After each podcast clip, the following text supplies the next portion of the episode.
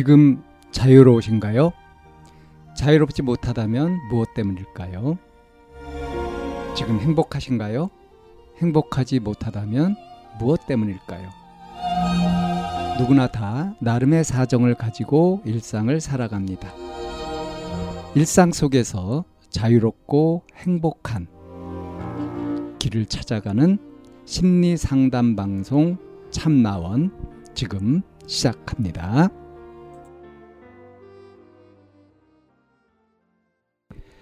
(2022년 4월 22일) 심리상담방송 참나원입니다. 예비부부 관계라는 제목의 사연입니다. 결혼을 앞둔 예비부부예요. 몇 차례 너무 힘들다 자존감도 낮아지고 남친이 하다가 거의 성공하지 못하고 죽고 그래서 심리적 요인 때문인지 시도도 안 해요. 얘기도 해봤는데 얘랑이 상처받을까봐 더 이상 말도 못하겠고 병원도 다녀와 봤는데 약 처방받고 잠깐뿐이지 근 석 달간 한 번도 안 했어요. 한 달에 한 번은 했으면 좋겠다 서로 노력하자 해봤는데 그때마다 머리 아프다 피곤하다 점점 혼자 시무룩해 있으면 하기 전에 미리 말을 해달라는데 그렇게 의무적인 사랑은 하고 싶지 않거든요. 아직 30대 초반인데 결혼도 전이고 아이나 가질 수 있을런지. 섹스리스 부부들 쓴 글 보면 정말 후회한다. 이런 글들만 보면 결혼을 앞둔 제가 너무 무서워요. 어떻게 해야 할까요? 참고로 란제리 같은 것도 시도해 봤는데 소용 없었습니다. 네, 이런 사연입니다. 아직 결혼한 건 아니지만 결혼을 앞둔 예비 부부고요.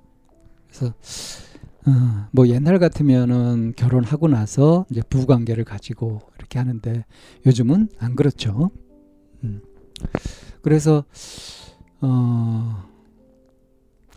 이제 부부 관계를 가지는데 남편이 그러니까 예비 신랑이에요. 얘랑 예비 신랑이 거의 이 관계를 성공하지 못하고 중간에 이제 발기가 죽어버리나 봐요. 이제 그래서 이제 심리적 요인 때문에 이제 시도조차 안 한다. 그래서 이런 거 가지고 얘기를 해봤는데 얘기가 충분히 잘 안 된 모양이에요. 상처받을까봐 더 이상 말도 못하겠다. 병원도 다녀와 봤다.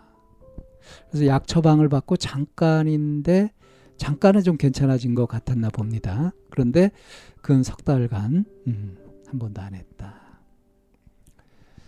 그래서 이제 제안을 하기를 한 달에 한 번은 했으면 좋겠다. 서로 노력하자 하는 식으로 이제 타협안을 내봤는데 이제 그럴 때마다 머리 아프다 피곤하다라고 남편 이제 예비신랑 좀 피하는 쪽이었었고요. 그래서 이제 혼자 그것을 시무룩해 있으면은 미리 말을 해달라 하는데 의무적으로 하는 그런 것들은 또 하고 싶지 않다 하는 거예요. 그죠? 근데 이제 그러면 이렇게 잘 그러니까 뭔가 부부관계를 할 의욕도 없을 만큼 나이를 많이 먹었냐 하면 그것도 아니고 아직 30대 초반이라서 한창 때인데 근데 결혼도 전인데 결혼하기도 전인데 벌써 이러면 아이나 가질 수 있을지 그래서 막 심지어는 이제 섹스리스까지 생각하는 거예요. 부부관계 없이 사는 부부들. 그래서 이제 그 글들을 보면은 대부분이 이제 뭐 후회된다 이런 글들을 이제 보게 되고 그래서 이제 두렵다는 거죠. 그래서 지금 고민은 이럴 것 같으면 이게 파혼까지 해야 되나 하는 그런 걱정까지 하시는 건지 모르겠습니다. 근데 뭐 이제 이런 얘기를 하면은 어떻게 하면 그러면 이렇게 관계를 원활하게 할 수 있을지 이런 방법에 대한 이야기들이 굉장히 많이 올라오거든요. 댓글로요. 그런데 이제 란제리 그렇게 해가지고 뭐 성욕을 돋구는 그런 쪽으로 이제 해봤지만 소용없었다. 정말 고민될 만하죠. 어떻게 해야 할까요? 예, 이 입장을 분명히 하지 않으면 지금 예상한 대로 엄청나게 후회하거나 마음고생을 많이 하면서 살 수가 있을 겁니다. 심리적인 요인이 아마 대부분 차지하겠죠. 근데 저도 이제 그런 사람들을 가끔 봤는데 정말 매력있고 그런 친구인데 이 성욕이 거의 없어요. 근데 또 희한한 게 성욕이 거의 없는 사람이 왜 그렇게 매력적으로 보이죠? 그러니까 뭔가 이렇게 흥분하거나 관계를 맺고 싶다거나 하는 마음 자체가 안 일어난대요. 그래서 도저히 이해가 안 됐었거든요, 그런 것들이. 근데 제가 이제 마음 공부를 하면서 쭉 보니까 이 얼마든지 그럴 수 있다 하는 겁니다. 그러니까 이제 보통 상식적으로 이렇게 생각을 하잖아요. 한참 피 끓는 청춘 남녀면은, 특히 젊은 남자 같으면 이제 매력적인 여성을 보면은 그 관계를 하고 싶고 하는 그런 마음이 드는 것이 당연하다, 이런 식으로. 그렇지 않으면 그거는 무슨 문제다. 그리고 우리 사회에서는 다수에 속해 있지 않으면 이 소수자는 뭔가 문제라고 이렇게 보는 그런 관점도 있죠. 그래서 이제 예비 신랑이 지금 이렇게 별로 이런 데 관심이 없다 하는 것이 이걸 지금 문제가 아닌가 이렇게 보는 거죠. 이것도 하나의 그냥 성향이라고 이렇게 받아들여줄 수는 없을까요? 그러니까 이제 무슨 얘기냐면 자기도 뭔가 성욕도 강하고 하고 싶은데 막상 시도를 하면은 뭐 발기가 제대로 안 돼가지고 한다 그러면 이거는 이제 의욕도 있고 그런데 몸이 따라주지 않으니까 이거는 이제 발기불능이다 뭐 해가지고 어떤 증세로 그렇게 보면서 문제다 이렇게 말할 수 있을 거예요. 근데 과연 이 지금 사연자의 이 예비 남편이요, 예비 신랑이 그런 상태인 건지 아니면 아예 그 성욕 자체가 거의 일어나지 않는 것인지. 만약에 성욕 자체가 거의 일어나지 않는 것이라고 한다면, 그리고 그것이 스스로도 문제라고 생각한다면, 그렇다면은 이거는 이제 상담을 해본다든가 해서 자기 속에 있는 깊은 정신적인 내면의 이런 것들을 가지고서 뭔가 해결을 해가지고 보통 다른 사람들처럼 성욕을 가지고 뭐 그렇게 생활하는 것을 목표를 삼아서 그렇게 노력을 해볼 수 있겠어요. 근데 혹시 그게 아니라고 한다면 두 분이 이제 결혼을 할 때 결혼을 하고 이제 공유되는 생활 같은 것이 있지 않습니까?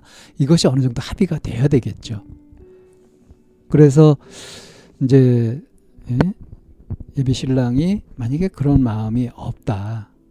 그리고 이 사연자도 의무적인 사랑 같은 것은 하고 싶지 않다라고 했잖아요. 근데 서로 원하는 사랑이 불타게 타오르는 사랑, 뭐 그래가지고 육체적으로도 뜨거운 그런 사랑 같은 것을 원한다. 그런데 이 사람은 영 그렇지 않다. 그게 안 맞으면, 그렇다면 그걸 감수하고라도 같이 살 것인지 아니면 이러하니까 합의하에 헤어질 것인지, 이런 결정을 해야 되지 않을까 싶습니다. 성욕이 일어나지 않는데 그걸 억지로 일으키려고 하는 그런 시도가 너무나 당연한 것처럼 생각되지만 그것이 그냥 무리가 되고 엉뚱한 시도가 될 수도 있는 거다. 성욕을 느끼지 않는 것이 꼭 문제다 이렇게 볼 것은 아니다 하는 얘기로 이 사연 아쉽지만 정리하도록 하겠습니다. 참나원은 마인드 코칭 연구소에서 운영하는 심리 상담 방송입니다. 상담을 원하시는 분은 02-763-3478로 전화를 주시거나 chamna-one@daum.net으로 상담 사연을 보내주시면 상담을 받으실 수 있습니다. 일반적인 심리 상담을 받으실 분들은 마인드 코칭 연구소로 연락 주시면 되겠습니다.